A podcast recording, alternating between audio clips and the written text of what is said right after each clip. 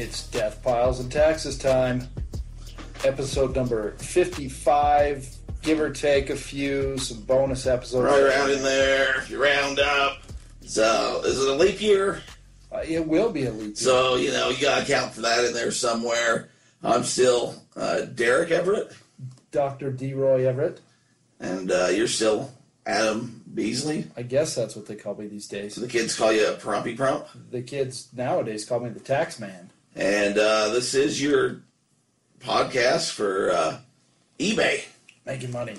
flipping, reselling, Paying taxes. getting in the trenches and paying them taxes. Adam, I brought you a gift, my friend. I know. This has been a hot, hot topic around the uh, the text chain of the friends for the last what couple weeks. It's, it's all over the place, man. There is a new drink, and if you listen to this show, you know we like our, our dews.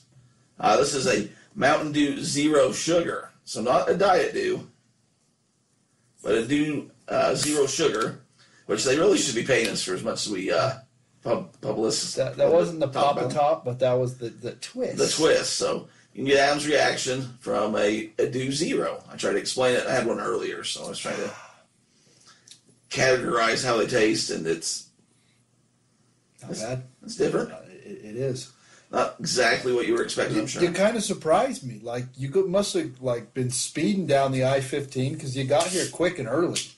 I was going to Dew this whole thing. I was going to go get a, an Impossible Whopper and and a regular Diet do a we had regular whole Whopper, and and just kind of did a little comparison. Well, had I known, I'd drove a little slower. I didn't know you were feeding me dinner, lunch, and a movie. Well, I think we're going to have to when we hit the break, we're going to come back in a great mood because we're going to grab a little something something to eat. Well, there you go.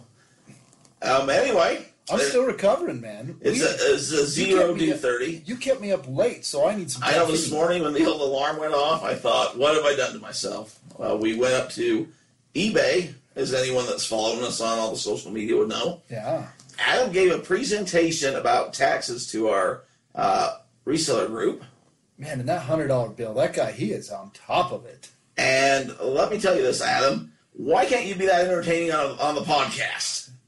You know, it, it's it's the company I keep, and and the people at eBay are a lot friendlier than you are. That's true. They, That's- they don't knock me down because I wear pocket protectors. they don't know the real you. They they don't. You went in there speaking the language, and I tell you, I've went to a lot of these uh, meetup groups, and by far and away, Adam was talking for well over an hour, and they just kept going. Finally, he's like, "All right, folks, I got to go home. I'm going to turn into a pumpkin. we got to wrap this up." Uh, his, his wife couldn't make it to see the site.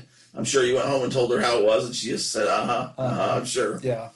but uh, it was very well received, and we have a recording of it, so it's going to be a, a, a bonus episode. We'll slip in, if not this week, next week, at some point here soon. I just threw it up on the uh, the LinkedIn. I, I'm, I'm finding out that's the places to go. I come in, Adam's on a phone call. He's a busy man. He's got people, business, venture capitalists, and and uh, the like wanting in on his action. We're trying to hit the D-Roy, uh, you know, the upper echelon. We're, we're trying to get on that uh, speed dial of the important people, besides, you know, the people I'm already on. But, I mean, D-Roy, that guy, he's got connections. But anyway, so yeah, it's been an eventful week. I don't know what else is new, Adam, up here. I know you're getting ready for taxes. Uh, getting ready for taxes, man. It's W-2 time. We've been churning out W-2s like crazy. So how is W two season? Because I've only been on the receiving end of you get it in the mailbox, or they give it to you at the homestead, right?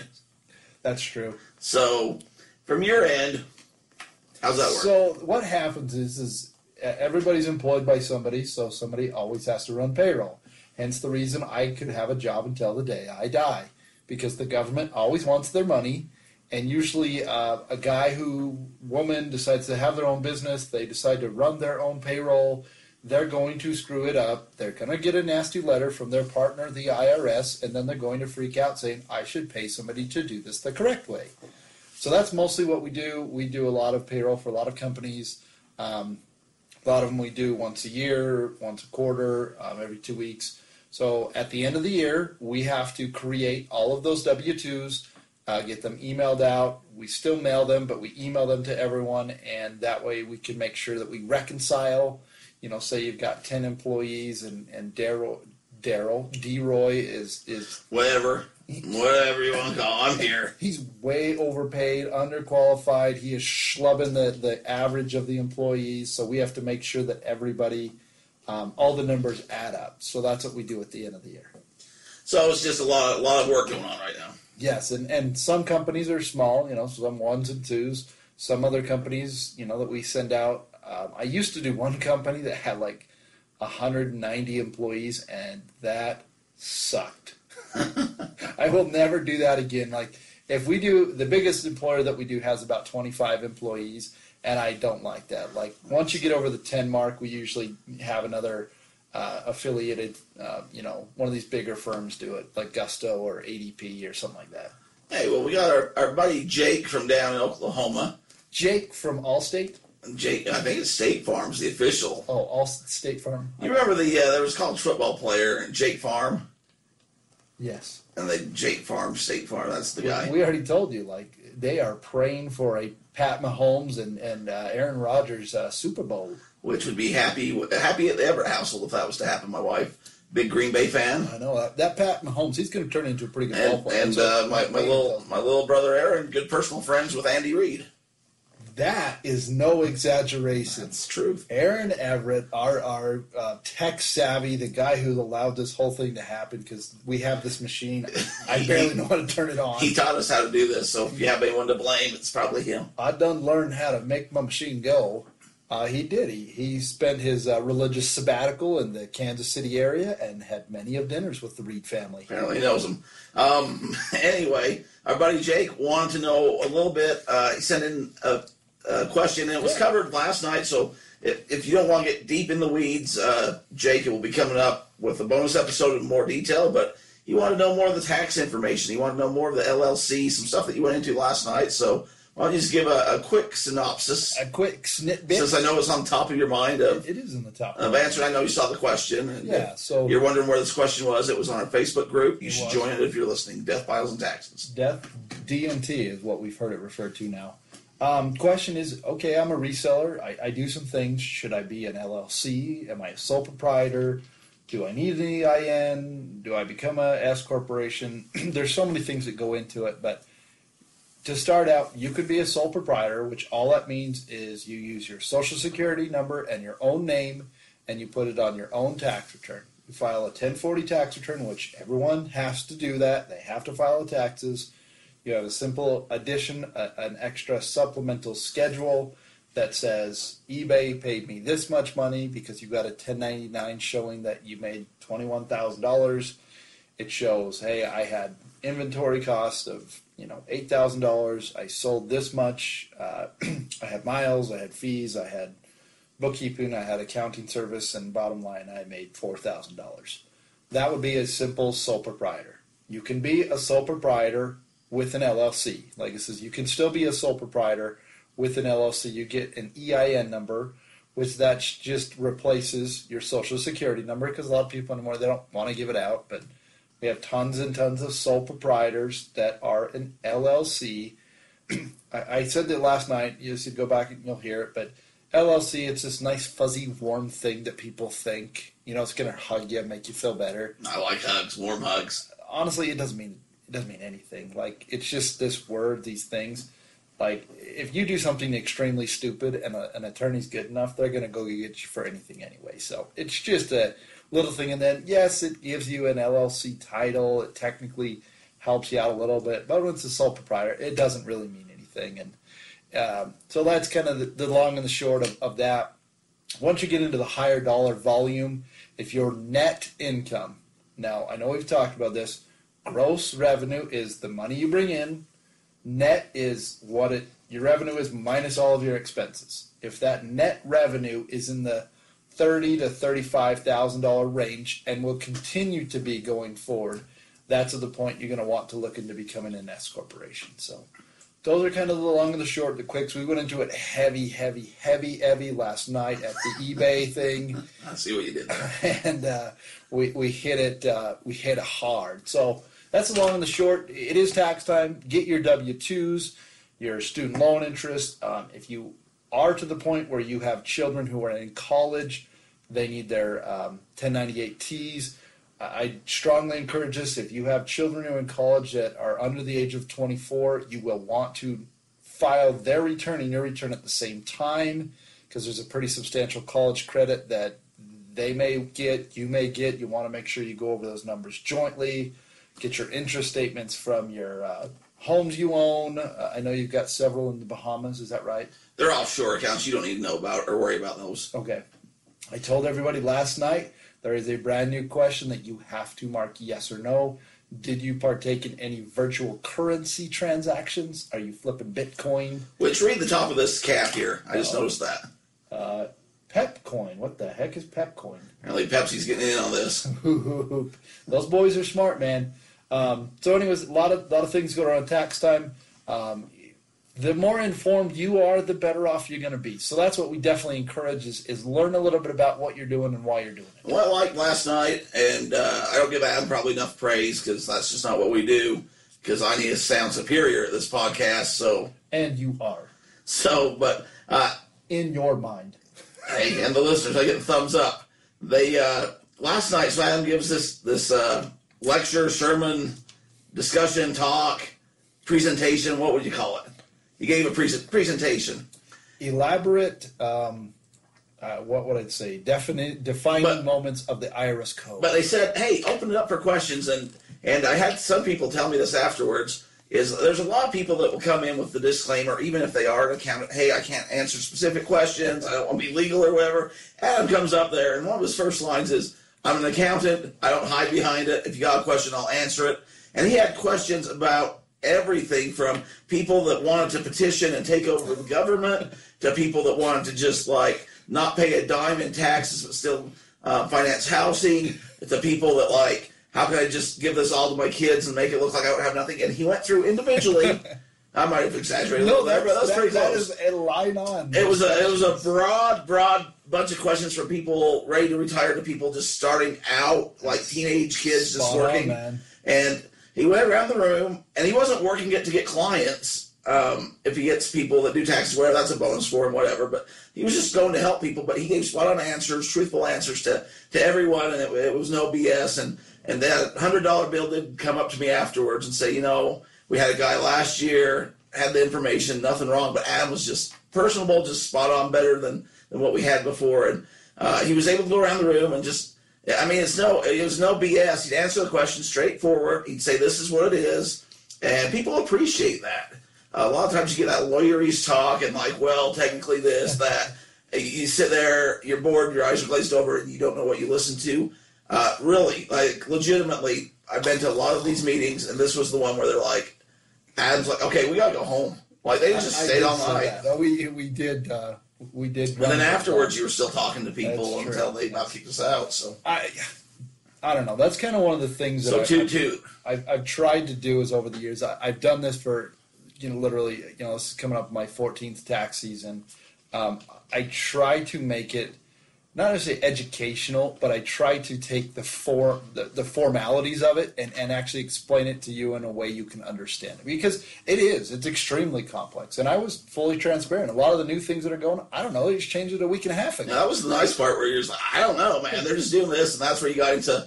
Uh, if you have a problem with the tax code, go talk to your legislature or, or this person or that person, and that's where Pandora's box kind of opened. Oh, but then, but then, man, you just like you took over, and you're like you. uh I don't know. You took the situation and defused it really fast and moved right. on. It didn't turn into a big. Most people might have lost control there or had a one-on-one situation for 30 minutes. You diffused it and moved on, which was If you noticed, I always held the mic. and and you'll hear this on on coming up. You'll you'll hear all this and say, "Boy, Derek, Derek and Adam sure thought a lot of Oh. themselves for what that turned out to be." Know? Yes. I don't know. I'm, I I liked it. I enjoyed it. Uh, you know, help me remember. There was there was what four or five people that worked there from eBay that were yeah, there. yeah. I'm telling you, hundred dollar bill, man. We we'd love to help get that group a little bigger. I mean, there's I can't believe how many people are not. Well, here's the thing: it's a seller meetup group, and and like I say, everywhere's got one. And I was talking to Bill this, about this a little bit afterwards too. Is he said, "How can I grow this, or how can we make this bigger?" Because the more people that show up, obviously, the more support you get from eBay. We're in eBay's official building, talking to people who work for who eBay. work for eBay that will answer your questions. It- I, it's a gold mine. I don't know why more sellers don't go. I've invited people. Um, they offer I mean, it's three dollars. It's it's nothing. Soda, treats, and you get all you can drink soda, which in this state is worth its weight in gold. That's right. You get treats. You get to talk to different sellers. It's like going to a a, a business class of people that do the same thing that you do. They have this uh, this man Dennis who's been selling a few few weeks Yeah. or a few months, I guess. I talked to him uh, briefly, but he bought out an auto parts store. But they had him come up and they're Yeah. sharing that he had his first sales. And uh, didn't you feel informed when the guy got up and talked about the Sitka uh, camo jacket? I did too. I'm looking Oh. over. My wife's sitting. My wife will go to this meeting and she'll do this with us, but she won't listen to the podcast. And but anyways, I'm looking over that and we're giving ourselves head nods like, Oh, "Sitka, yeah. oh yeah, we know that. That's the high brand." We, we knew. And my wife's just said like, it. "You guys are idiots!" Like looking at me like, "What are you even talking about?" I'm like, "Oh, we talked about this on the podcast." Thank, thanks to Mike Painter, and maybe that will be the Husky section at the end of this episode is where we talk about the the camel, the camo. The- yeah, Oh, so that was a good one. the Sitka. Yeah. we'll throw that one in there. But we felt like knowledgeable. That guy broke down, and that guy broke down. Um, Gross profit, gross margin. You know, good gross things to know. It's, markup. it's networking and it's it's uh, just learning more things to sell and, and how to do it. And there's every state's. I mean, just go to your meetup, go find your eBay seller group. But if you're in Utah, you have no excuse. Me and Adam drive from. I mean, It takes us an hour and a half. You you stopped and we got a good chicken dinner at the we Popeyes. stopped and ate. Adam said you get to write this off. That's, you're dang right, I did. Uh, we go up there, we meet some good people, and we come back. It's once a month.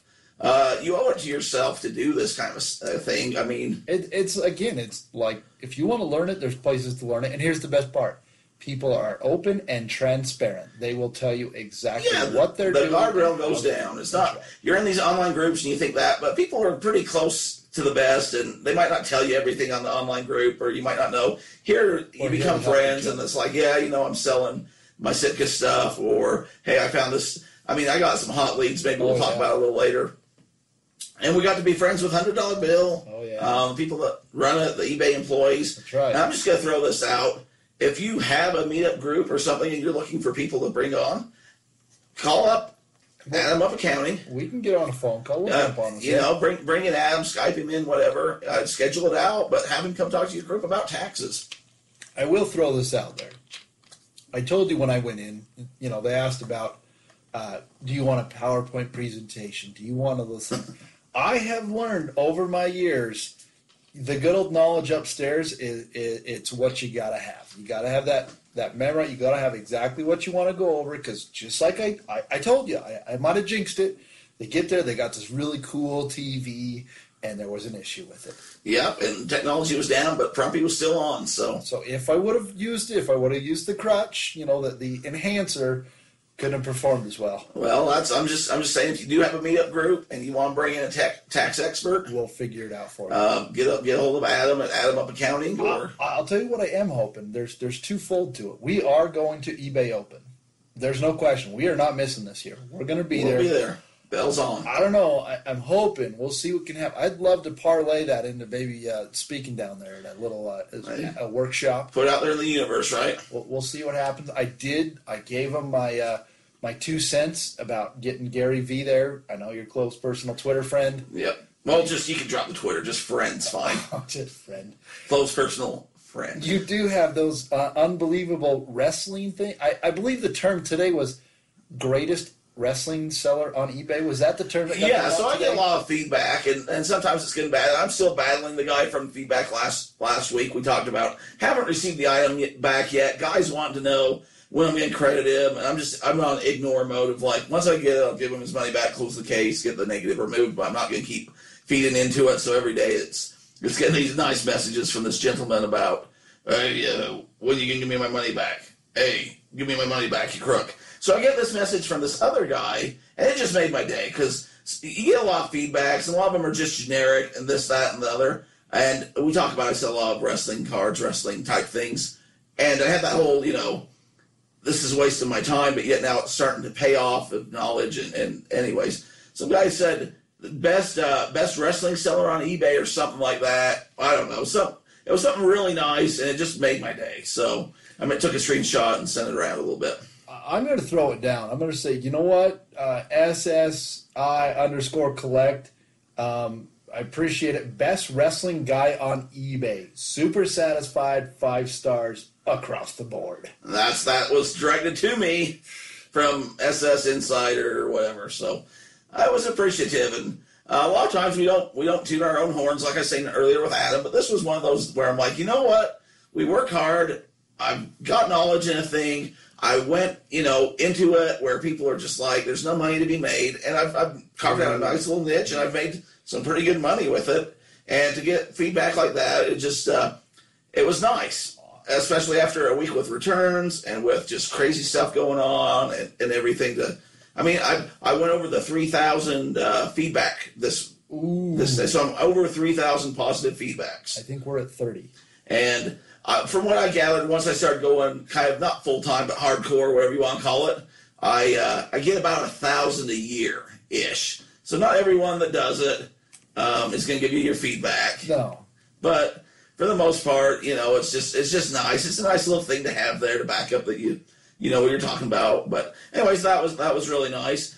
Adam, last week, did you get any talk, any feedback? Is is Brian still my friend? Um, You know, I have, make it back from Disneyland all right? I felt a little bad once I listened back to that.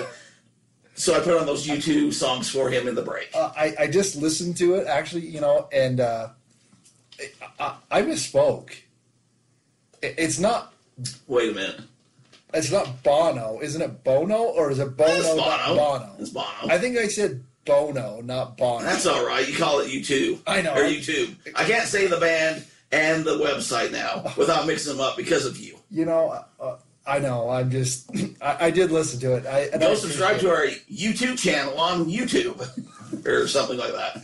I don't know what it is. I am still. I'm baffled by that great, whatever The claw. I looked into that too because I'm like, I can answer my own questions or something. It's called the Claw. so It's long- the only one in North America. short story long.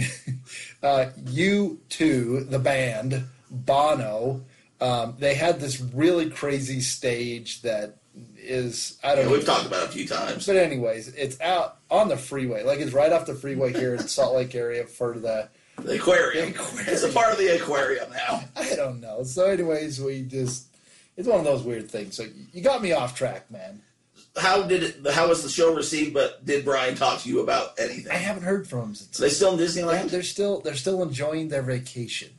Good. You're not one of those bosses that says, "Hey, you got to be back in three days." Uh, You know, sh- sh- they were going to come back. You know, I was like, it doesn't don't come back for Friday. Come back Monday. Like it doesn't That's matter. nice, man. You should tell them to source some things for you while they're out there. I believe I told him to do a little source, and his, his wife thinks it's stupid. Well, if you got more money than you need, I guess it might be. But for those of us living on the other side of the railroad tracks, we'll take any dime that can be tossed our way. True story. I was I was getting fuel this morning. You know, I get it like six in the morning. I was at the uh, I'll say Sam's Club because that's where it was, and somebody had left fifteen cents on top of the garbage can. Booyah! I uh, you better bet I harvest that. Who leaves fifteen cents just laying around? So I took advantage and uh, and that first hour of work, I thought I made a fifteen cent an hour raise for that first hour. So if and and with eBay, I make more than that. I'm just that's the kind of guy I am. If you find a penny, you pick it up. Um, I was going to tell you, the, we talked about it last night at the "What's your why?" Like, why are you doing this? Why are we? You know, we've been doing it for a little while. We we haven't broke the bank, but we made a good chunk of change. My wife just transferred it over to our usable account. Oh, there you go. We will be using it to buy baby items for his room. There you go. When you started, you didn't know exactly what was going to go for. For a time, it was going to go to Disneyland. Now you are furnishing a room for a baby who wasn't even around when you started this. That's true. Isn't here quite yet. We here in a few months, and it's coming from eBay money, right? It's all fun. It- That's awesome. and it's been fun doing it with our kids. Like I said, it's them teaching teaching them some business skills. I, I know after after baby comes, you know, we'll be able to get back and do a little more sourcing, a little more things. Cause it's it's hard. Let's be being pregnant is not fun. Um, Oh, tell me about it. I know. My back kills. I, I just so we're trying to get that figured out, but it's been fun. It's been interesting to do that, and I'm getting some some uh, some feedback. That's what I was asking you about. That's where I was going. I'm, I'm trying to.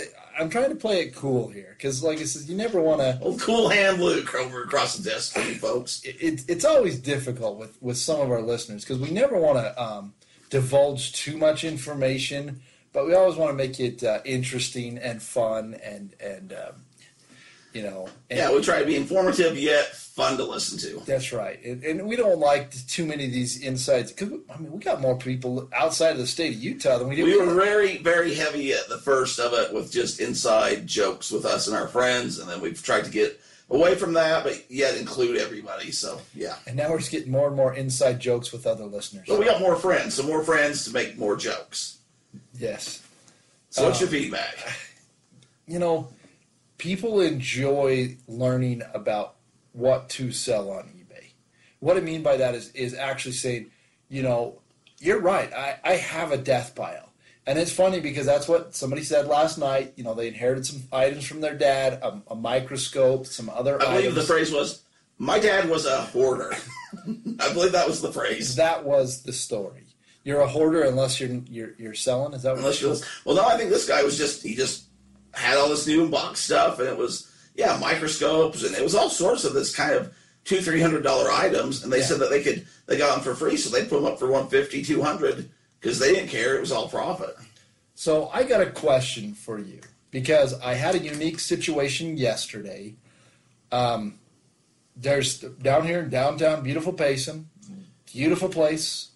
Um, had a chance, met with a gentleman. He was working on a building. Anyways, I was able to uh, visit this building, and these buildings are old. Like we're talking 130. Yeah, you don't need to disclose too much. I know what you're talking about. I don't want to get this guy. Uh, you know, we Yeah. you know, it's an older building, but I walked in a- and Homeboy had some stuff.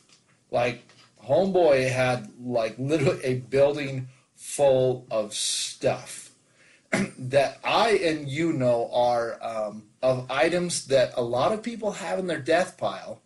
So, what if anything is your appropriate approach to that kind of a situation? Does that make sense? Yeah, yeah, no, and and here's the thing, and, and you were telling me more about the story. And this guy had the dream that that someday he was going to have a museum. Yes, and he was. I would. I don't know a specific age, but he was in his, his later seventies, and uh, you know, I, I'm not for squashing dreams, but I would be shocked if. Well, that's the thing where kind of the reality comes in. Okay, um, you're you're a senior citizen at this point. Hopefully, you got another twenty to thirty years. Like I'm backing you for forty, buddy. I Yeah. hope you're the first guy that lives to be you know 120 or whatever. However, okay, you got, and you said this is a huge building huge. We're talking. full of full of things. Yes, This isn't stacked from the floor to the ceiling. even if this isn't all going to be in your museum. Like you need to clear it out so you Oh, can yeah. have your museum. yeah, there's no way you could have a museum. You're you know that your kids or grandkids at this point don't want this stuff. Um, hey, I know this is really cool. This is some great things here. One, what do you plan to do with it? Or if you get to the point where you can't handle it, who's going to take over for you? And um, just throwing this out here, but I'd be interested in some of the stuff I sell. You know, I'd be upfront with somebody like that. Like, hey, I put something on on the internet. Uh, I think there's some value here. Would you be interested in in selling or doing some sort of a commission deal to where I can help you clear out some of this stuff? Uh, I'm not just gonna come in here and highway rob you. If there's something you don't want to get rid of, that's cool. But let's go through some things. Maybe you can sell me a couple boxes, see how it goes. Uh, we talked about helping people learn to sell and list, and not saying that somebody in their late 70s or 80s can't do that, but they probably don't want to. True. So if you can say, hey man, I'll give you, you know, 20, 40 bucks for this box, or I'll come back and give you 50% of the profits of what it sells for, and they're thinking, okay, the internet, whatever, and you come back in a week with a couple hundred bucks, all of a sudden that mindset goes to, oh, I can spend money, Yes. or I can, you know, yeah, everybody likes money, you know, so uh, something like that. You don't want to offend them or you don't want to bust the dream, but maybe make it a little more realistic of, hey, you got something I can use. Your kids and grandkids don't want to clean this up. They're Yeah. going to sell the building and everything in it the second that you're gone and try to make a couple hundred thousand. That's what they're going to do. Yes. Or else they've been in here trying to make it, you know, you, you don't want to throw the kids or bury them, but kind of let them know, hey, they're not doing it There was a car hanging from the ceiling. You were saying some of the stuff that was there, and obviously you're not going to be able to go in and buy this classic vintage car off of him for cash, probably. And he probably isn't going to sell that. It, it was the body frame only, but it was there's a car hanging from the. But maybe some of the other stuff where you're like, hey, this is really cool. Do you mind? You know, something like that. Just he had a lot of smalls. You get in the door a little bit. Yeah. You get the, the, the foot in the door. You get in there. Then I mean, money talks. I, the, here's the thing: is is your mindset like it just it just switched like that on off switch where you know a couple years ago I'd be walking through like man this is just a junk hole and what are you gonna do with all this? To now like there's thirty bucks. I can bet you that goes for a hundy. I wonder if I can look on my phone without him looking at me. When are you looking up on your phone? Well, even uh, it's a hundred dollar bill. He's getting to be a part of the show here. I know. I was talking to him last night, and he went, and some lady wanted to come out and look at her book collection. Yeah. And so he goes out there, and I mean, there's nothing rare, nothing that valuable, but he sees a bunch of these uh, model cars. Oh, that's yeah. And it was kind of the same thing of like, hey, these books aren't worth anything, but these cars are. And he made some sort of a deal with her, and I believe he said that if he made more money than what they agreed on, he was going to run her out extra money and say, I'm not going to rob you. I don't want to shortchange you or anything. But, you know, there's always opportunities, and people, I mean, this guy, honestly, in the back of his head, he knows it, it just ain't happening at this point, I'm, I'm guessing. Uh, there's a reason he let you in there and showed you around because he's cool. He, he, he thinks this is a cool thing and, and he's proud of what he's collected and stuff. But it's to the point of who's going to clean this up and, you know, if you're going to do the museum, what pieces are you going to keep? Because not all this is going to make it. No, it's just not. You know, I, I don't know. That's that was something I thought about. So that's again as we kind of get into. There are like when we say this at the end and we give our little spiel, like we call it. I don't know. It's very. Um, I don't, what do you call it? Uh, not. Uh, I don't know the, what what word am I thinking for? Cliche. Yeah, very cliche. Oh, there you go. Death piles and taxes. It's That was a little, our little hook, our little Yeah. catchphrase, yeah. it's it's true. Like that's the thing. Like it's we're not joking. Like guess what? By April fifteenth, you got to file your taxes. Doesn't matter. Um, there are ginormous death piles, and a lot of these things are coming to fruition now. it's definitely changing. I mean, people talk about being minimalists, and eh, you know this this different generational things. Like my grandma grew up in the depression, and like they took tinfoil and rewrapped it up. they got stuff. Yeah. And and the reality is, yes, a lot of it is is not a lot of monetary value.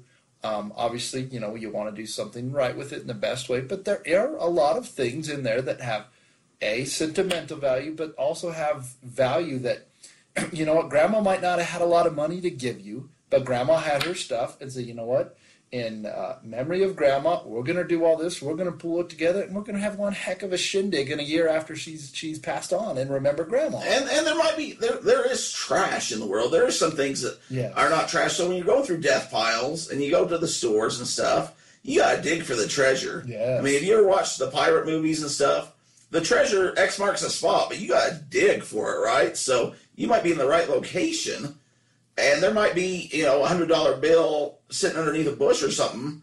You But there's there's other people looking for the treasure, and they might be in the same area. You got to do a little digging. You got to get your hands a little dirty sometimes. It's not just always on the top at the yard sale, first thing there. You might have to say, "Hey, I see you got some old eight tracks tapes here for sale. They're not really worth nothing or whatever, you know." But you're like, "You have any old vinyl records that you might be selling?" Yeah, you- Or, You "Hey, I see you have some uh, Super Nintendo games. You got any original Nintendo?" Like, you got to kind of make that network. and You got to kind of get. You got, to, as our friend Chris Jericho would say, break the wall down Oh, and do a little digging. You gotta find the treasure. I mean, you might be sitting every time I go into a, a thrift store, which isn't as often as people would think listen to the show because I'm just listing. Like we're just we're just going. I got plenty of stuff. Sometimes it's just fun to go do. I think what happened is is you get more in that that not hibernatal mood, but the the sun goes down a little earlier. Yeah, you kind of get that You winter. get in that, it's slumpy. cold. You want to get in. You want to list. And come summertime, to see you, you fill the wagon. You gotta fill that it's, wagon. it's fun to stay out till nine nine. Oh yeah, there's yard night. sales. It's Yeah. warm. There's you know estate sales. There's thrift stores, new stuff. People are spring cleaning, You get up Um, early on Saturday morning with your hundred with your bills in your pocket. and you're happy to go. But what I always do, and I'll tell my wife this, I'll say, hey, in this thrift store here, there's a thousand dollars hiding here. We just gotta find it. Absolutely. And I'm probably underestimating what's there, and that's the case for pretty much every little uh, thrift store across the, the the nation. I'd say we got so much stuff, and people are always well, the Goodwill prices are up, or or this or that, or they're trying to gouge resellers or something.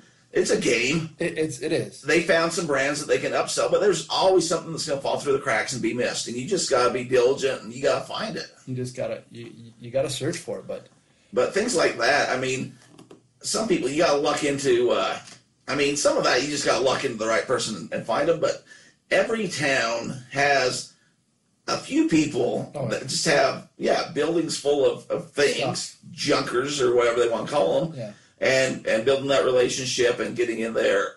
I mean, who knows, right? Just Maybe you were grandkids and you were friends with them going to the school and you know it's their grandpa. Maybe you just ran into them when they're going up and down the street. Who knows? we're trying to give you the map so you can find the treasure. But when people are yeah, people are saying there's there's nothing here I don't know. There there is, you just gotta be willing to do it. Like wrestling it's not cards. Like- I'm, I'm the wrestling card expert. I watched wrestling growing up. I didn't buy my first pack of cards for wrestling cards until like I mean it was less than a year ago or something. Listen to the podcast, but now I'm the best on eBay according to people. So I didn't want to get in. We'll, we'll get into it later, and we got to get it. Get it. We got several shows we got to crank here with with our special guest. But man, we we went and visited Phil again over Oh, there. did, yeah. Phil, over there at uh, his card shop in Spanish. every time I go in there, he, he tells me I was just here. I go in about once a week yeah, and uh, blow way too much money, but it's fun. it's investments. I, they've been selling, so I, See, I can't you're, complain. You're investing. So,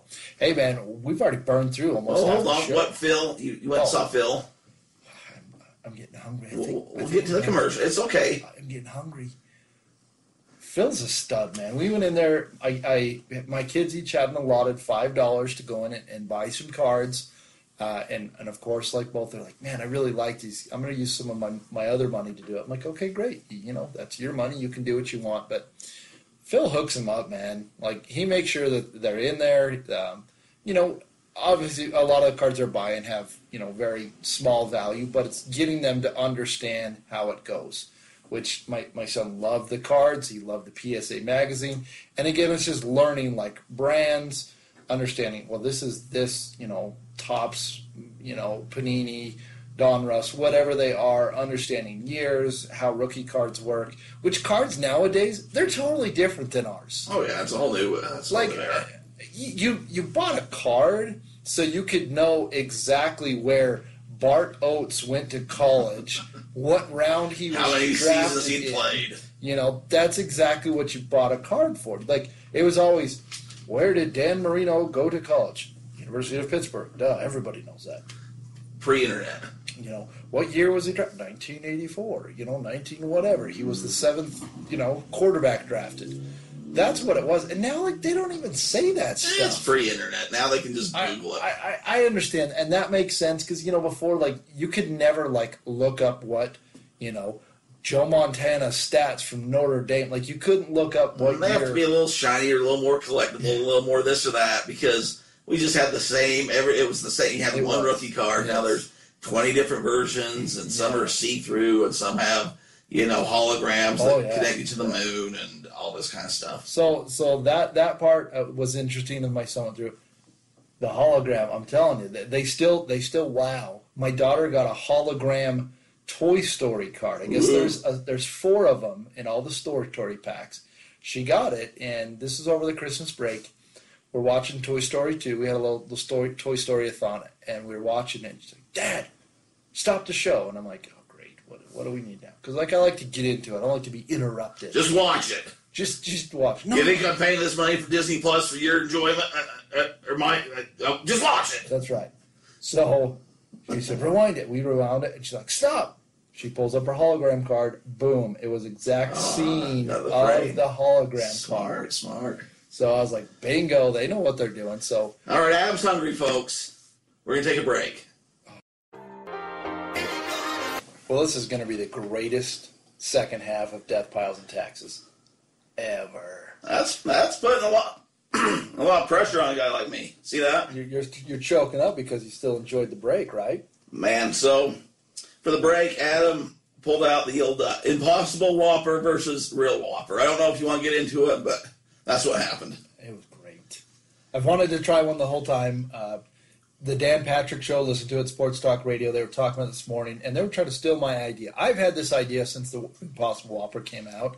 They also talked about Mountain Dew. I'm like, these guys are stealing my gig. They must be listening to the podcast. They must be circling around the studio in the Stabby Park town trying to see what's going on. They're trying to figure out, hey, how can we get content like those guys on Death Piles and Taxes? So what's your uh, what's your takeaway?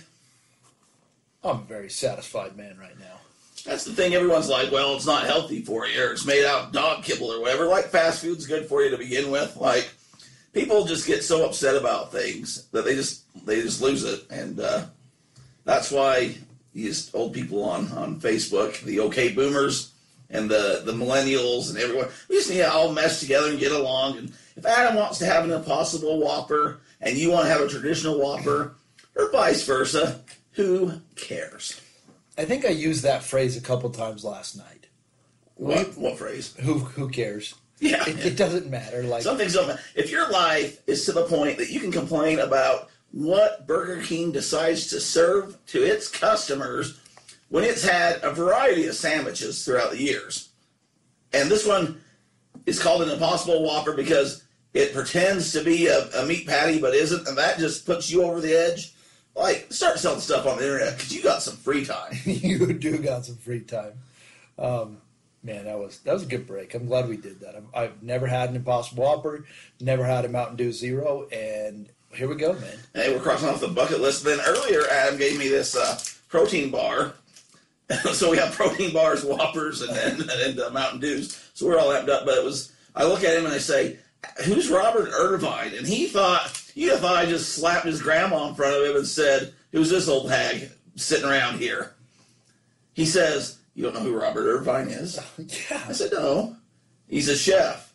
Okay, no, I don't know. Then he pulls it up and, and uh, gives me some of his credentials. And Adam is a Food Network man. I enjoy me some Food Network. I, I have seen him now. When I saw the picture, I do recognize him, and it was a great uh, protein bar. So At some point, I'll talk about my uh, my experience at the Guy Fieri restaurant. this guy, he's all over the place. Uh, we do what we can with those Food Network people. Hey, Adam, last night to do dove back in, there was a man talking about paying sales tax in Pennsylvania, but yet he lives in Utah. And uh, the more I thought about that last night, I think this is going to be more of a problem for people. Can you just kind of summarize? I know it'll be on the thing, but you went and talked to him afterwards, which won't be on the, the podcast. Summarize what was going on and um, kind of what people should be aware of. Well, like we all know, our government is so complex with left and right turns. Like there is no way to say what way is head up or head down. So I'm gonna I'm gonna preface it with that. Um, I, I talked about it last last night. One of my first things that I talked about in, in college, because I saw this writing on the wall forever ago. Okay, in 2006, seven ish, back when I think I was still working on my, my sophomore, junior. Who knows? I, I it took me forever. I might as well be doctor. Let's call you that, Dr. Adam. As long as it took me to graduate college. Uh, I dabbled in things, but I was passionate about sales tax. I was passionate about online retailers versus brick and mortars. Why? I- I'm a weird guy. Don't ask why. Like you don't ask why things sell, why you sell it. Don't ask why Adam's into sales tax. But somebody's got to be. I wanted to be the San Diego Padres payroll manager at the age of 10. Some people have different dreams. Some wires just didn't connect right. I mean, that's just. I mean, that's just how it is. Some people grew up lo- loving wrestling and selling cards back to Hulk Hogan. I mean, That happens we, sometimes. we all got our things. So, um, so I, I wrote this this article about talking about sales tax. It, it, it's becoming such a complexity thing, and this was this was like 13, 14 years ago now, and that's what I spoke about is how are we going to figure this problem out? And what I mean by the the issue, it's changing, it's evolving than what it was five years ago because a lot of people would, and this is why. A lot of the big box retail stores are going out of business. They cannot compete with online because a said user, we'll call him, uh, I don't know, Flerick, Sounds like a very handsome man. who's I don't know, he's kind of one of those guys like he'll go to the store, try something on, and and, and take it home, wear the shoes, and then take them back. Well, I, he, he might be handsome, but he's got some questionable morals and ethics. You know, and that's what people do. They'll go to like Best Buy, they'll go to Toys R Us, and they'll go test out the toy because the toy might be, you know, uh, two hundred dollars, and they're going to have to pay two hundred fourteen dollars because they have to pay seven percent in sales tax. And dang that city of Orem for taking my money. So I'm going to go to the store, test it out, see if that's what I want, get the right size, and then I'm going to go home and and order it on Amazon and pay two hundred dollars with free shipping, and then I don't have to leave anywhere. And a few years ago, that would be tax free. Exactly, it was. So then they started getting into the game. Like they realized, okay, this is what's going to have to do. But there is nothing uniform in federal, state government. Who the heck knows about all these different rules and things that may or may not be breaking? So every state says, this is the wild, wild west. This is what we're going to do. And now it's referred to as Nexus. Do you have any idea what that means? I didn't join that one. I had some friends pitching me to join and get into the Nexus. I didn't think it was for me. I was on the ground level, and if I sold, you know, some of that Nexus to the next people on the downline, I'd be a top distributor. There was a convention I may or may not have attended. Can't remember. You can't be sure. No, I'm not talking about Napster. I'm not talking about Cuban's uh, big thing that was about Napster, about, you know, music. Oh, yeah, well, he sold music all the time. Yeah. I thought you were talking about one of these MLM things. No. I know you're the you, you you know more about them than most people ever should. But Nexus refers to when you're selling a product that comes out of that place or you have an employee that is out of that particular place. And that's what this gentleman talked about is he sells some stuff on Amazon and it, it gets stored at the warehouse. Which a lot of our people do. A lot of our people do. And apparently where his stuff is stored, some unique uh, gem type of type products, it's stored at this Pennsylvania warehouse so now what happens is his product now have Nexus. Essentially, he has a store in the state of Pennsylvania. So the state of Pennsylvania says, "Hey, we want our money," and he's saying, "What money? I sell through Amazon." Correct, but because of the location, he had to collect sales tax, and it's really weird because every one of these states, Amazon's starting to get on board. We've talked about it you know, several times. eBay's now getting up. What is this sales tax thing? Well, read about it. Like it says, it's your job, it's your business. But that's what was happening is he was having to actually file sales tax, collect sales tax in Pennsylvania and learn how to do it.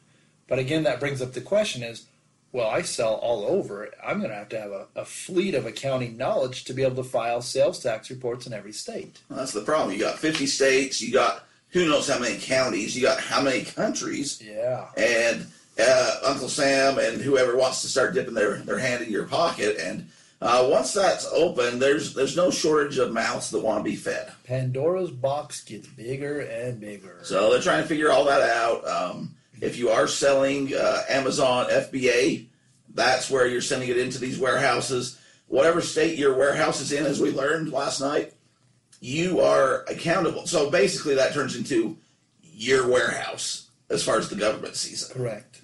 So you might want to be aware of where Amazon's having you ship things, or if you can control where they're having you ship, either do it your state or some state without sales tax, or that you understand the tax code at least, and try to keep that as uh, unmessy as possible. But a lot of the times, you just have to do what they tell you. And here's the reality of what we're saying on this episode right here. It could be different tomorrow. It could be non-applicable to yours because we know we've got uh, an Amazon um, big warehouse down in Las Vegas. You know, I don't think it matters there because it's in Vegas and they don't have any sales tax. So if you send it to Vegas, that's great. But if you send it to Pennsylvania, that's, maybe maybe not. Same thing as I've, I've, had some other businesses that we've dealt with that they do perform a lot of work online, like we refer to it the gig economy if you're going to pay an employee, even if they are located in, for example, Texas, and yes, Texas doesn't have income tax, but they have big sales tax. And if you're sourcing and, and listing for me in Texas, now if I'm selling items from Texas, now I've got to collect sales tax. Even though I'm not in Texas, I have somebody working for me in Texas, so now Bring on the complications of taxes. That's the crazy thing because I, I think as a seller, and especially when this is first starting, obviously I didn't want it to come because I can buy stuff online and I can sell things online without taxes. So that was my first thing is let's just keep this not happen. Are you saying that you may or may not have gone to a store, tried something on, used it, took it back, and then bought the same item on the internet? I didn't, but I've seen people in stores, like on Amazon, looking up things, uh, pricing, and then just, you know, it's just cheaper. I- Like that's how it was. That's exactly how it is. And unfortunately, that's why these places are going out of business. and it's one of those you know compete it gets all messy but um, i just am baffled because i could see if i had to pay sales tax to the state that i live in. So like okay i understand i'm in utah. I sold it even though it's going to nebraska i'm paying utah sales tax. It boggled my brain when i am paying sales tax to a state i have never even been to because i'm selling an item to that state even though it's coming from this state.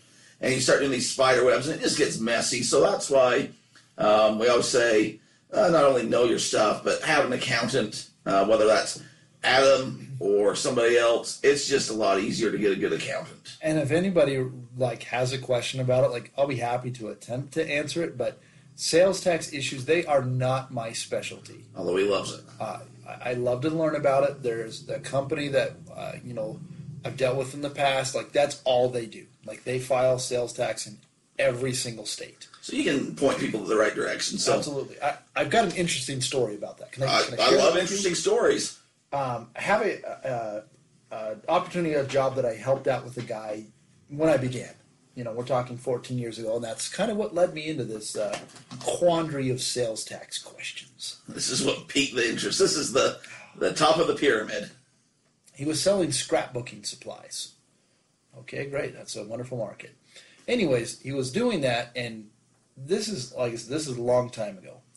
He thought it was a great idea to get sales tax numbers for all of these places, and it's a pretty big deal. Like you got to fill out some paperwork, and you don't want to screw it up.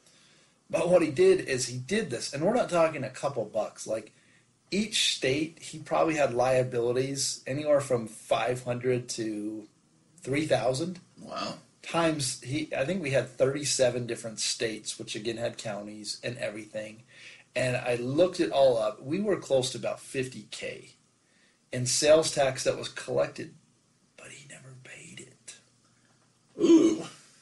Ooh, that gets juicy. oh yeah So what happened to this 50k that was supposed to be tax money that uh, never got dispersed to the right? Miss, miss, oh I can't even say multi-city. What's what's that word I'm trying to say here?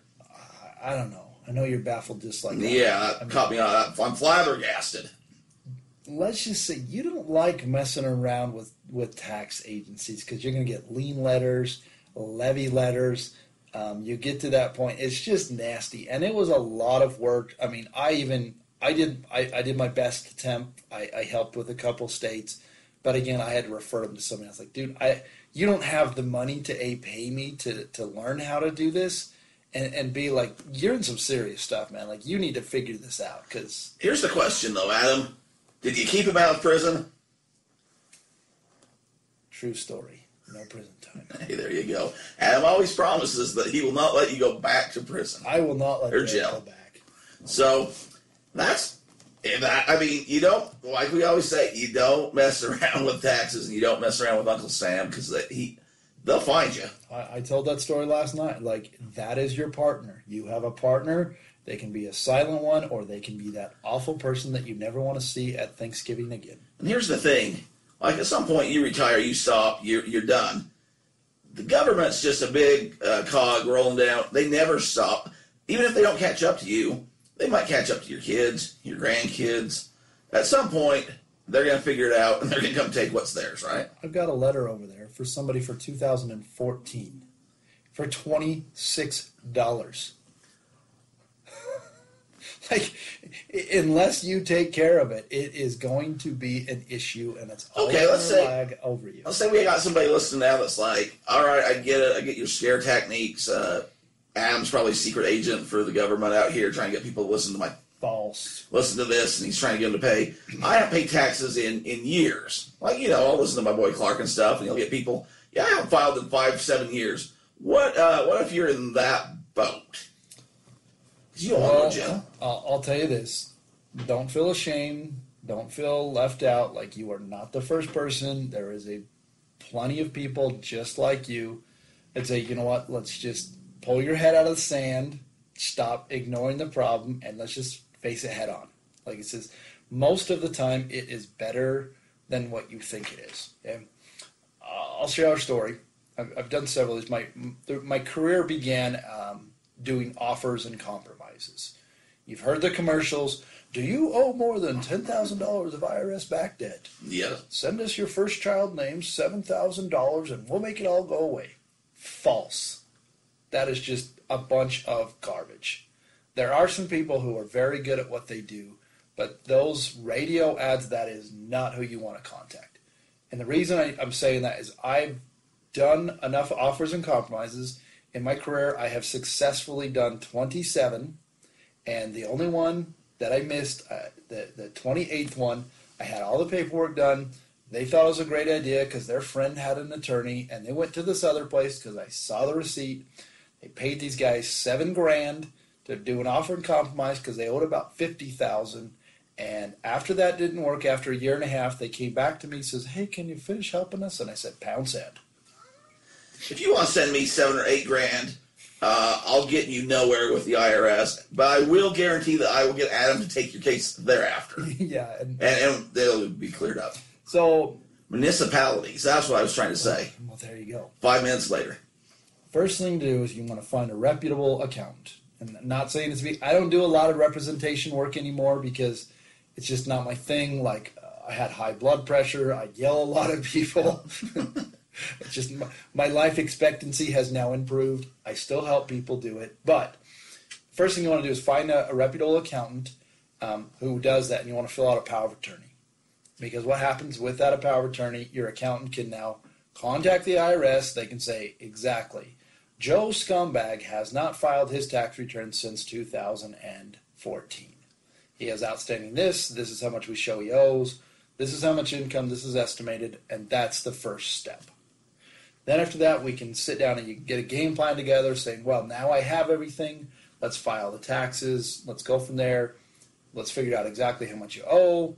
If it's a dollar amount that you cannot afford, which a lot of times it is, um, let's figure out a payment plan. Uh, figure out how we can do this, or let's legitimately do an offer and compromise. That's the difference of what I did. What I've learned to do is I can tell you right off once I know what your liability Once I know Derek Everett owes fifty thousand dollars. Allegedly. Not anymore because he has a great accountant.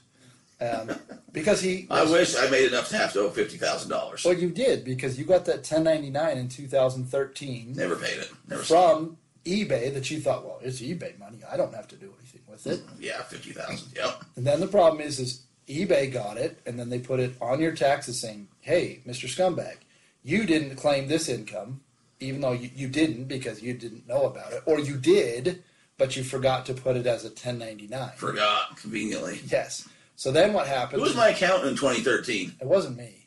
That's when you came from your your was it your brother or your cousin?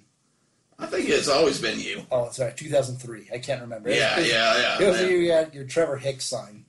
Um, and, and that's a lot what happens. Correspondence audit, you know, if you forgot income, then what's going to happen is they're going to assume everything is income. They're not going to say you had any expenses, you know, no meals. So then they're going to have that big lump sum. You're going to owe a lot of money in penalties and interest, and, and that's realistic. That's how it all happens. So then Well, you get the letters, you ignore it, you know, put your head in the sand. So that's the first thing is I can look at it and say, all right, A, first thing we have to do is get caught up.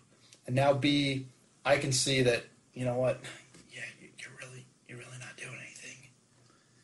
You're, I need to go back and figure out. you're really not making any money. I need to go figure out 2003 first year how I made 50k on eBay and go back to whatever I was doing because it significantly went down every year thereafter. Well, that's because you spent all your profits. I spend I spend my uh, spend my nights working hard on the go, but the hands on the clock keep moving too slow, and I can't wait to be alone with my baby tonight, Adam. Okay.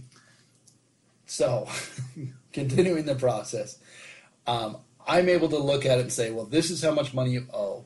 This is how much discretionary income you have. this is the kind of offer that we can do. Unless it's in that ballpark, I don't even I don't even waste people's time. So I was able to do that for several people and figure it out. And that's essentially that's the process is a stop the bleeding, man. Stop the ignoring. Like it, it, it has to come to an end, and then make a game plan. It's not the end of the world. Uh, people don't go to jail for tax evasion on those kind of dollar amounts. I mean, in order for that really to happen, like you have to be maliciously, like you have to be lying. Um, forgetting is one thing, but I, I Maybe you won Survivor and uh, didn't didn't pay your winnings, or uh, we're on tour for an extended period of time singing country and western music and forgetting uh, some details. Maybe you were in some movies like The Fan, and you're a pretty um, admirable actor, or you're a soccer star, and you've got some questions, It happens to the best of us. questionable advice. Um, going, it is. It, it should be scary because it's the government. Like you're taking money out of their pocket. You are robbing them. You don't like it? Move to friggin' Panama. And then the Panama people probably want taxes too. Yeah, but buy a deserted island in Zimbabwe Something. and hope you get running water. So, I mean, that's the thing. And uh, find a good accountant if you're not going to go with Adam, which we're not a big infomercial here, but he is No. available. You've heard the Well, commercials. We can at least answer and point in the right. Uh, you can get in the go to the Google machine and look at reviews, right? I mean, your area accountant and reviews. It's not rocket science. It is, it is not, and you can see by reviews, but messing around with taxes is something you don't want to do. But you get, you got something else? I got something. Okay, you got- I got something. I'll, I'll lay low. I got another. I got a doozy for you. Okay, we'll get to that. Um, so last week we're talking about starting up your eBay store. Uh, comes through, everyone's kind of happy, uh, kind of how to get things rolling and stuff. I'm feeling pretty good about it. And I I talked to a person, and this person makes um, like knits these little like figures, for lack of a better term, like a watermelon smiling or uh, a monkey holding a wrench, and just weird. But crochets and knits these. They're like plush things, but some are big, some are small. Tacos, and I said, hey, "You need to be selling these. You should be selling these. Uh, they sell them at work for a couple bucks here and there, but you need to sell these." And they say, "Well, where would I even sell them at?" My husband wants me to start selling stuff.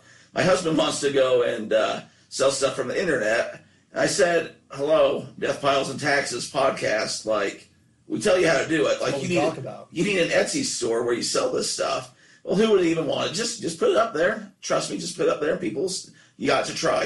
And she says, "I listened to your podcast, and this was back in the early days, and I understand how this works. Is you just bring home a bunch of junk and nobody pays you for it, and it accumulates to the death pile." Yeah. And I said, maybe you missed the point. Me, maybe me and Adam had a little too much fun in the early days and took a few too many, you know, liberties and, and laughs.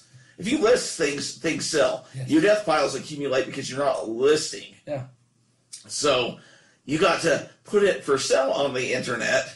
That's the that's the gap of the bottleneck is you got your stuff and putting it for sale and then it sells. So uh, we have fun with the podcast. I think people are enjoying the podcast. However, I don't want people to be overwhelmed thinking I'm just going to clutter up my house or this eBay thing kind of works for, for these guys because they find these rare items or they find these little gems or or they know what they're doing or whatever. And if I was to do it, it would just clog up my house with junk. So I kind of felt bad when when the whole thing was, yeah, I've listened to your podcast and you just uh, junk up your house and nothing sells. You got Was the was the takeaway.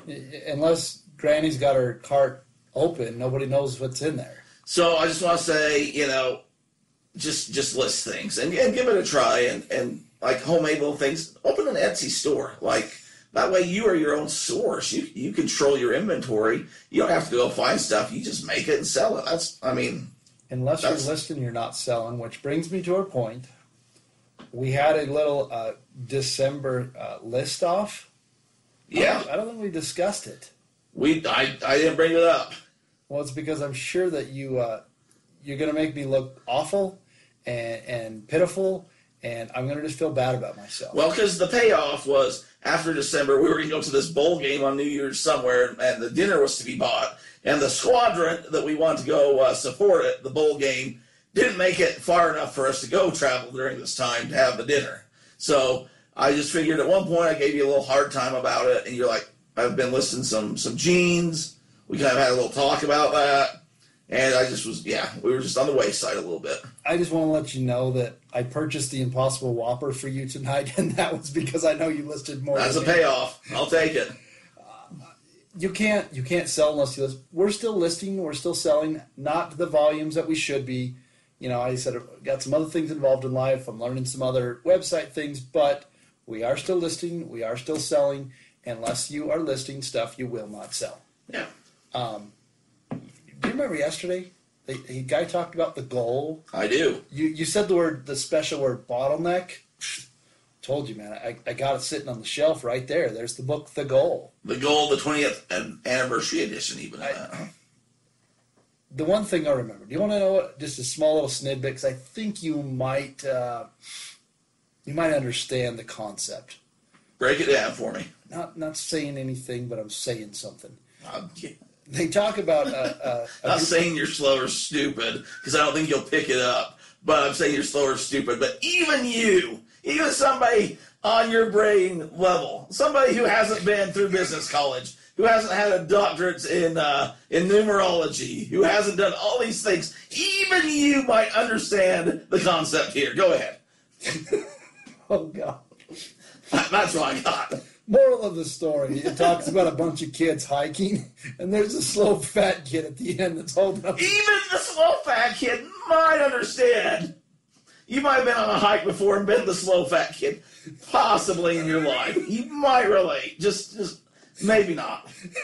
So uh, that's the whole. Unless you've got like you when you get a bottleneck, unless you're listing, you're not going to sell. That's your bottleneck.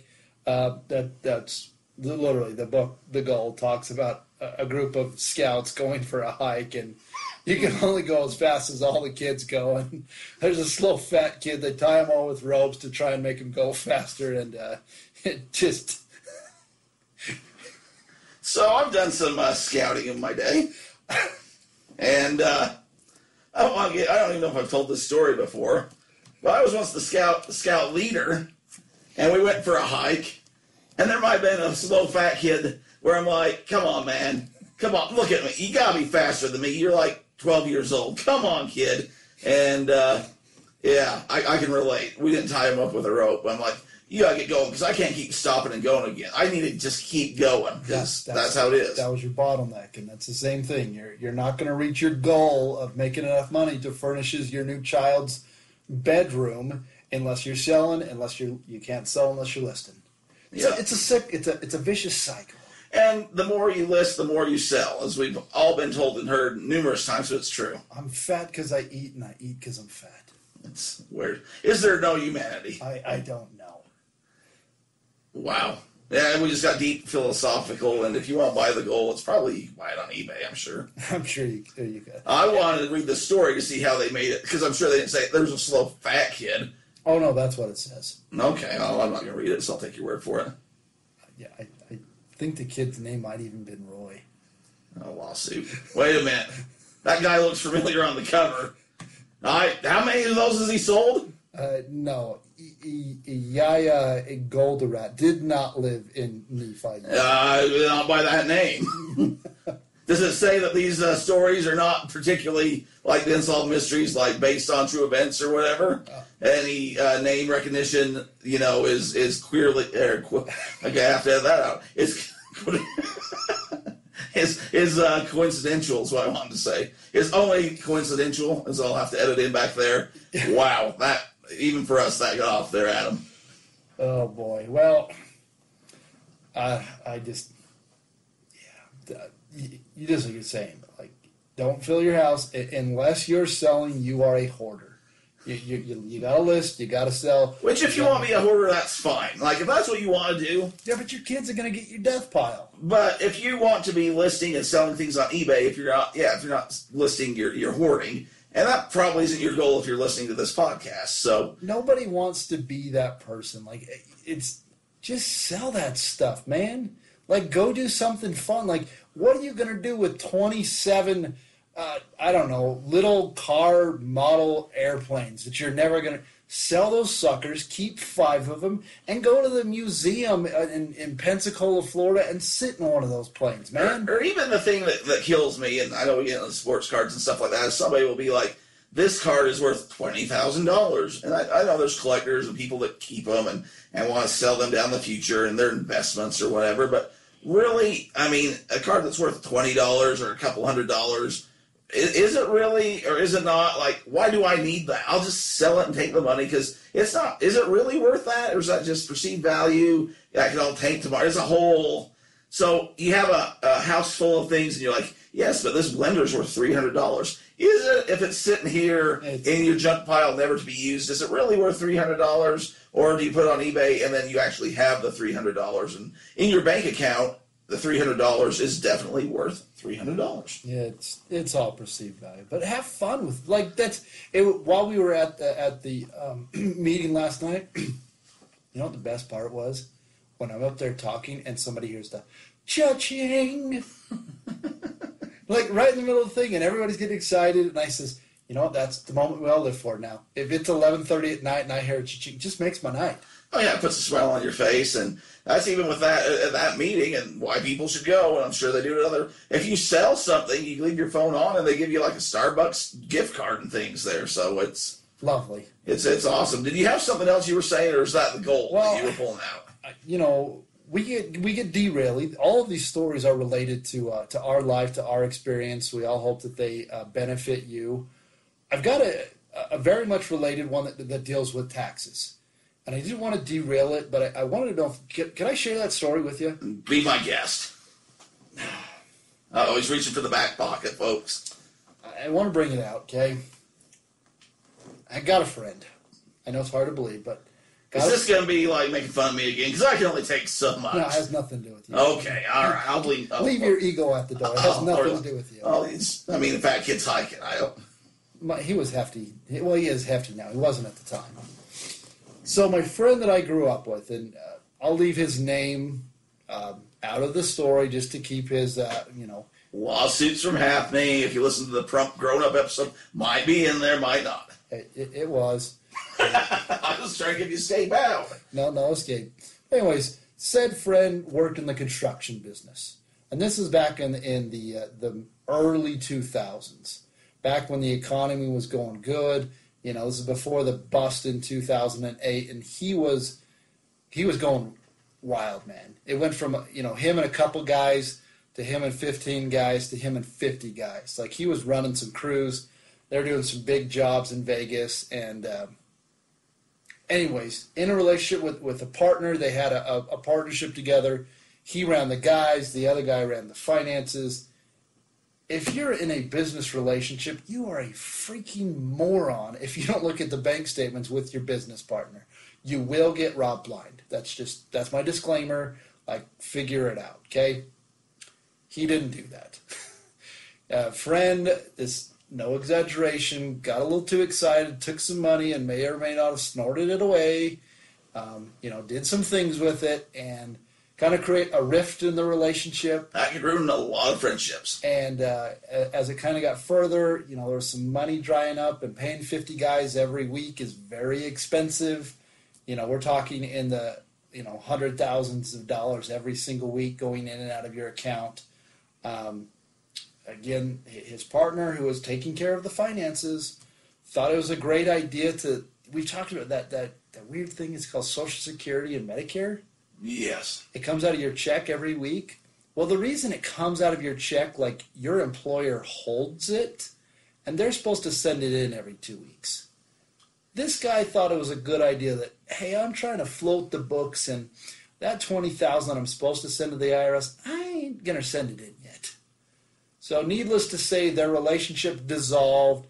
He got out of the business, except he's a moron. He forgot to sign some paperwork to saying he exited said business.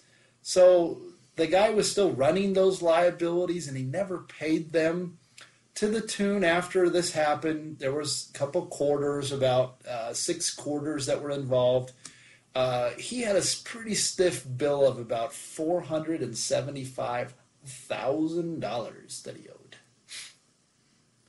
So That's a lot of money. needless that that's go to prison kind of money.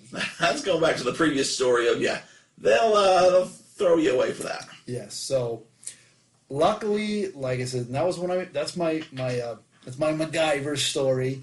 You know, The tax MacGyver that's story. my tax MacGyver story. By the time we got everything done and and you kind of evaluated, we got the penalties and interest. It ended up being like five hundred and thirty thousand. So we're talking over half a million.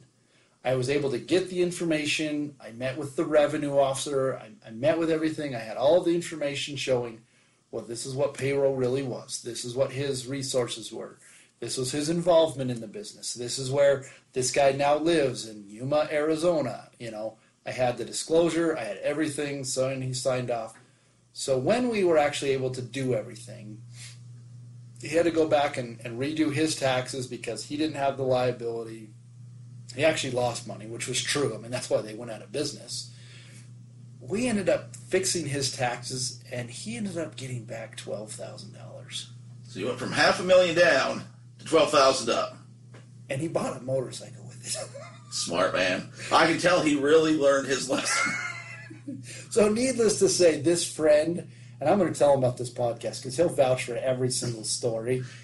He he literally owes me his life. Like he's told me that. So whenever I need something, he did some work here on the building when when I opened. He's been to my house and helped do some construction work. So you got to go to that. Say, you say, "Hey, remember that one time? Oh yeah, We're about you know not quite half a million out yet. Oh, can yeah. you can you come over and hang some lights or something? oh, Yeah. th- this guy he he'll do it in a in a minute. Is he still down in Arizona? The well the the ex business partner who knows like he's probably I think he died of a cocaine overdose or something. Imagine that. So, but my friend, no, he, he still lives in the Salt Lake area. I, you might have even met him. Well, we're not throwing out his name. We'll talk off the air. We will talk off the air, but But- that is my my holy grail of That's it's always good to have offering friends. compromises because the reality, like, he did some very stupid things, but he didn't do anything malicious. He was not withholding the money. Yes, it was his fault because he buried his head in the sand and he trusted somebody else. But we were able to go back, fix it, and and that's just what happens. Like people get too anxious because it's the IRS or it's this or that, or we get scared and just just bring it head on, man. Sometimes you just gotta get that elephant in the room and just take care of it. Just take care of it. And like like Adam's saying, I mean, you know that there's all sorts of things that go into it. But if you have a business partner or, you're dealing with money, just looking at the other way and pretending like it's not happening or somebody else is going to take care of it for you, never probably ends up in a good spot. I, I- maybe occasionally you have a real honest person that um, you've known your whole life that doesn't run out on you, but there's stories upon stories of, of this happening. So, especially if you're in a partnership or something, make sure that you keep an eye. Maybe you don't understand all the finances, but they don't know that. So if you say, "Give me the breakdown, show me what's going on," and even if it's all over your head and you don't know what they're saying, you're looking at the spreadsheet and stuff, and they're you know they're probably not cooking the books if you, you act like you're involved and know what's going on. Yeah, so Or if they are, they're going to get out of it pretty fast because they, they know that you're on to them. exactly. So that's kind of your tax MacGyver story. So Oh, that's awesome, Adam. Well, I got just a short derailed story this week. I. I don't know how long we've been going, if it's derail time or not. it, it is derail time. And I am going to throw on the uh, the husky section at the end with uh, the, the camo conversation. So, so everyone just hang tight where you're at. All right. Uh, the other day, I'm at work, and a lot of my stories do come from work because I spend a lot of time there. And there's this new uh, Disney Plus application. I don't know if you've heard about it. I know we talked about it a little earlier. I've heard of it. So um, I'm doing my work, and there's a group of people that kind of congregated in one of the aisles. And I need to go down and put some stuff up on on some racking with the forklifts and stuff, and uh, they're kind of having a good old time. And I see somebody point at me, and they're kind of laughing. And so whenever somebody points or laughs at me, I, you know, I'm still the fat kid on the playground that's like self conscious, and somebody's making fun of me or something. So I do my job, and I kind of roll up there, and they they talk to me a little bit or whatever. They kind of disperse, and one of the guys I work with directly, and I said, "What was all that about?" And he's like, "What?" I said, "You know, I, I was coming down and noticed that they were pointing at just what were you talking about? Like, you know, I'm expecting the husky section jokes or the bald guy jokes or who knows what." And they're like, "Oh yeah, yeah, they yeah." Well, they I said they pointed down, and he said, "You really want to know?" I said, "Yeah, I really want to know." and they said they were talking about Disney Plus and how great Disney Plus was, and they've been watching all these movies and streaming this, that, and the other. And they were asking if you had Disney Plus, and they were having this conversation about that, right? And so I guess they pointed down and said, "Does Derek have Disney Plus?" To asking uh, the other coworker, and he just kind of laughed. And I guess one of the other persons says, "Does he look like he has Disney Plus?" Is that a compliment or not? I'm not sure.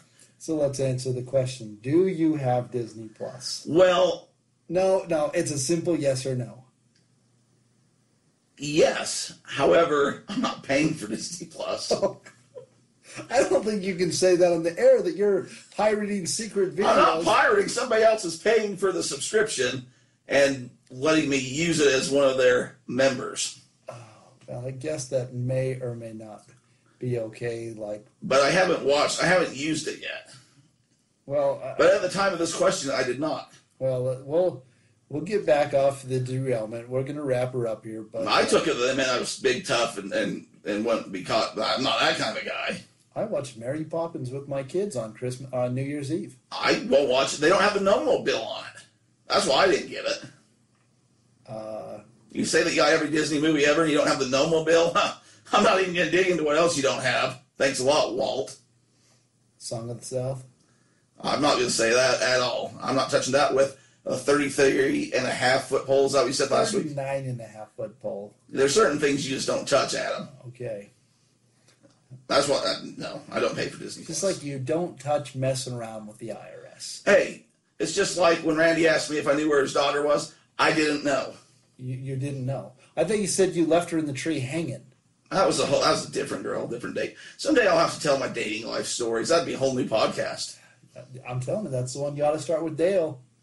Uh, I'm telling Derek, I got line. he, he's he's talented man. Like the the engineering team, he's gonna have to bring along. Uh, you know the That's the problem. If I could just pass off the MP3 to somebody else to do all the You know the editing and the, the that work. the sultry sounds, the beautiful voice. I told him he, he needs to start a podcast with our friend Dale, uh, who was a, a firefighter for several years, and they're going to call it "We Didn't Start the Fire," and they're going to share. Well, now somebody's just stole your name. Well, it's it, it's the original. I've got it uh, trademarked. I'm sure you do. So, well, buddy, uh, appreciate it. Had a great time. We're going to post a couple things this week. Give us the feedback. We're going to hit some some uh, good tax topics. I, I hope you enjoyed because I sure did, man. Oh, it had been a great time. It was a great time had by me. I'd say all. Okay, good. I, I had by all. Enjoyed my Dew Zero, my Impossible Whopper, and my uh, three gram of sugar Robert Irvine protein bar. Hey, Adam, there, there's only two things in life that are for certain Uh, I will not let you go back to jail again because of ta taxes because of taxes. and When you get that big stack of stuff and you pass on, like you're gonna have a death pile. So death piles and taxes.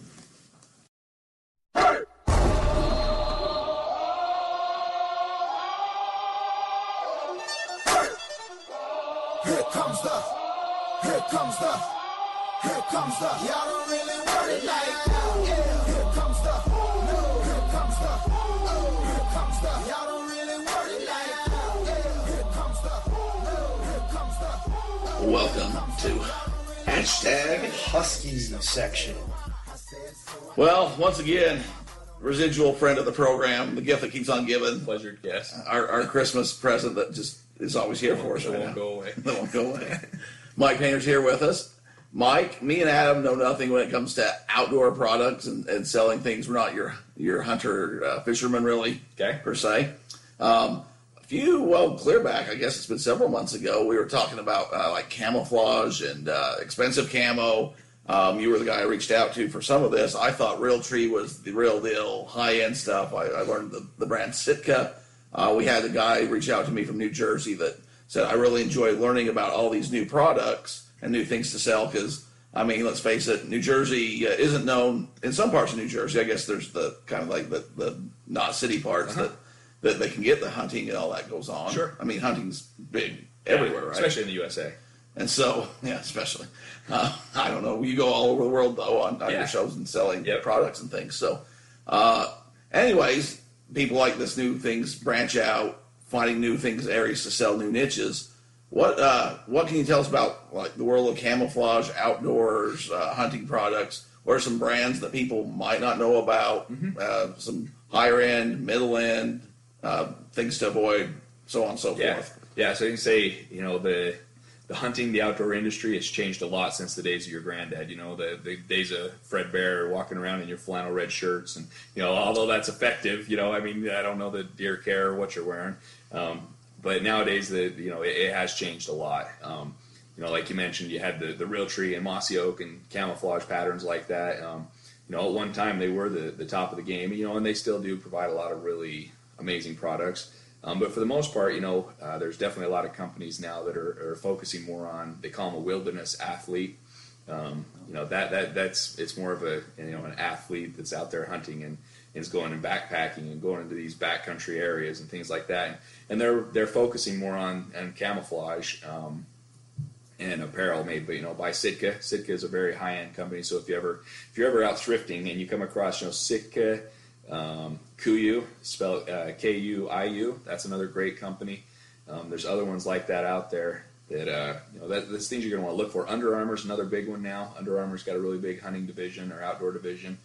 Um, they, the the quality of the camouflage, the quality of the, the items, the, the garments are so much better now too. I mean, um, they, you, you layer a lot, things like that. So I mean, there's there's coats, there's vests, there's different, you know, What are, what are some price ranges? So I know uh, my boss is a big duck hunter. He, he's the BU guy, does all that kind of stuff, and he was talking about the Sitka and stuff. And uh, I was kind of sharing this with him, and he was saying even when you go to uh, like a I don't know uh, a Kohl, I guess it wouldn't be a Kohl's, but like a, a sporting goods store.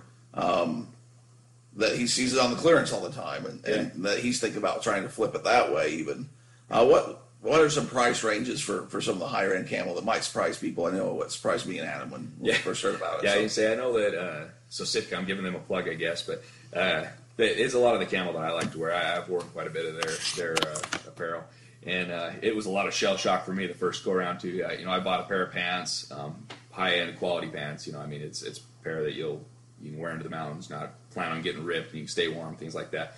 And you'll pay for for one of their mid to higher end pairs, you'll be anywhere from 250 to 300 bucks. So Do they have a motor in these pants? they should. yeah, Do they, these make me run faster, jump higher? they uh, they keep you warm, which allows you to do that. That's for sure. Um, I know that's a lot more than uh, you know, Barb and and uh, you know she'd spend in the husky section. yeah, yeah, I know The husky exactly. section was yeah. Yeah, I mean, I, you know, growing growing up, you know, things like that. We didn't we didn't have. eh, We never even thought of purchasing camo. I mean, heck, I was lucky if I had a camo backpack from Walmart. You know, I mean, it was, you know, we didn't we didn't Hard spend times. that kind of money. It was blue blue jeans and an orange shirt. That was that's how we went deer hunting. But um, you know, things have changed though, and uh, um, guys are taking the uh, the thought process now that I can buy two sets of really Yep, good several. Yep, And you just buy one good to one, buying and it's forever. a crap ton of all this other stuff. So you know, I mean, you can buy jackets. Like I- I'll have a jacket that's in that two fifty to three hundred dollar range. Um, the guys that are hunting ducks though out in the marsh, they're going to layer a bunch. You know, they've probably got some bibs and they probably got the parkas and things like that. You know, they're probably into their whole setup. You know, they could be into it five hundred bucks or more. So if a, if a guy were, let's just say, trying to um, get into that, maybe that kind of a niche, okay, Mm-hmm. where would you say is the best place for him to kind of look at and then like timing? Like what I mean by timing is like what time of the year? When are you really looking to get those things and, and sell those things? So, so your seasons are definitely, um, you know, in the West, you're starting in, in August is when you're going to start hunting deer. You know, that's kind of when your your archery seasons start. Um, from August to December is you know the December time frames where the, the guys in the South and the and the uh, the East they they really start hunting a lot of the whitetail and things like that. So that's kind of your time frame. You're gonna you're gonna looking at, at Q3 Q4 is when you're gonna want to make sure you got stuff up and up and going. As far as actually finding the, the things, I mean, I think your best case is uh, you're looking on uh, on yard sale pages or going to yard sales, things like that. Um, guys have gotten fatter, they've gotten thinner, you know, and they're trying to get rid of their old camo so they can buy more, you know, or their wives are like, "Hey, we're cleaning this crap out, you know, your closets." So you're, you're talking yardies, you're talking things. Yeah.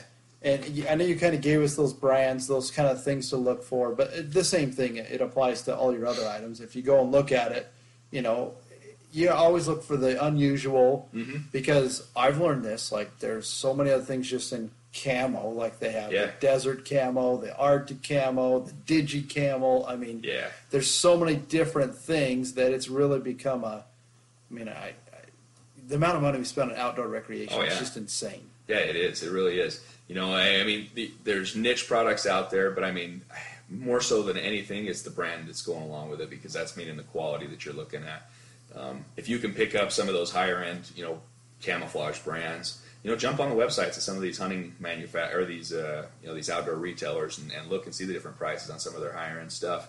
At least it gives you an idea of what to go look for. You know, if you can pick them up for a song, then it's a it's a great opportunity. You know, if you're if you're picking them up for fifty dollars off, when a guy's spending four hundred dollars, he doesn't care if he's getting a fifty dollar discount, and he's he'd rather buy it from the manufacturer and know that it's everything's legit and on the up and up. And so you can find that kind of stuff at, like you said, yard Mm-hmm. sales, thrift stores, all that kind of thing. Um, let's talk like kind of decoys and other things, spotting scopes, that kind of stuff. I was shocked when I found out how much people buy uh, duck decoys and that kind of Yeah. thing for. That just that just baffles my mind. I've seen those before at thrift stores and, and walked by them and, and it, give them a second second shot. I can't talk. I've been talking too much. Second chance to. Uh, I mean, I didn't think about it, and then uh, go on to find out some of those go for, for quite a bit. Um, and also the those other accessories that you might Yeah. see and walk by if you don't know what you're looking for. Uh, what what are some of those type of items? Um, kind of price range. I know it can be depending on quality all over the place. For sure. But the things that people might walk by a thrift store or yard sale and, and not even bat an eye at. something that's really cool when you talk about the decoys. I mean, decoys in general they're are very expensive. So like like we talked about in a few episodes ago when you had me on that uh, you know I found those uh, goose decoys in a storage unit. That was the whole reason I bought that storage unit was because those goose decoys were in there. They're large and they're expensive. Um, but something really cool that you can look for, guys can folks can look for when they're at the thrift stores or out and about at yard sales. Look for the old wood decoys, um, duck decoys or goose decoys made out of wood. Um, you know, that's from the early days, you know, the 40s, 50s, things like that before they used all the plastics and stuff. And some of those, especially if they're in great shape, are worth a lot of money. Um, it just depends on the quality, you know, just like anything else. So definitely look for that. Look for those types of items. Um, as far as the other things, something I think people get get wrapped around sometimes. I think maybe they're cutting a fat pig and they're really not. Is uh, you know they'll, they'll, they'll be out looking at yard sales and they see some optics. They see this giant telescope. It's like, oh, this thing's like the size of the Hubble telescope, or you know, I mean, it's it's like this has got to be worth some money, you know. And then it ends up being a no name brand that's made, you know, in, in Asia or you know in China that's really worth ten dollars, you know, and they they spend hundred dollars on it. and They think they're going to flip it for a thousand just because it's big or it's bulkier because of what it is. You know, you really have to know your brands when you're getting into optics. You know, I mean, there's a there's a few really high end brands out there. If you ever run into you know one that's the, probably the most recognizable high end brand out there is Swarovski. Um, you know, if you buy a spotting scope brand new from those guys, it can be anywhere from thirty five hundred bucks, you know, five thousand dollars. So I mean, that's there's definitely opportunities, and they and they hold their resale value, you know, pretty well. I mean, you'll you'll lose some, but I mean, you probably can still get fifteen hundred dollars for a used scope. So, um, like I said, a lot of the European optics are really good. So you know, Swarovski, Leica, Zeiss, things like that are, are definitely things you want to keep your eyes open for for brands. So there you go, guys. It's another opportunity, another niche to get into.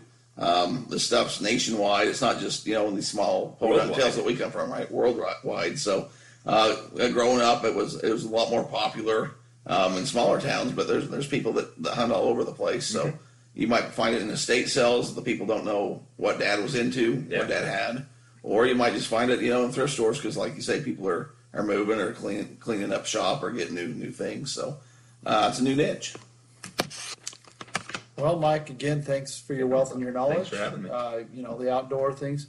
We're going to uh, open it up to, you know, our, our listeners. If you have any questions in the outdoor market, you know, send us a message on, on Facebook. You hit us up on the, the tweet machine at DRoy Everett, uh, followed by uh, Gary Vaynerchuk. And there's they're close personal Twitter friends. we are. Selling them some, uh, you know, cards.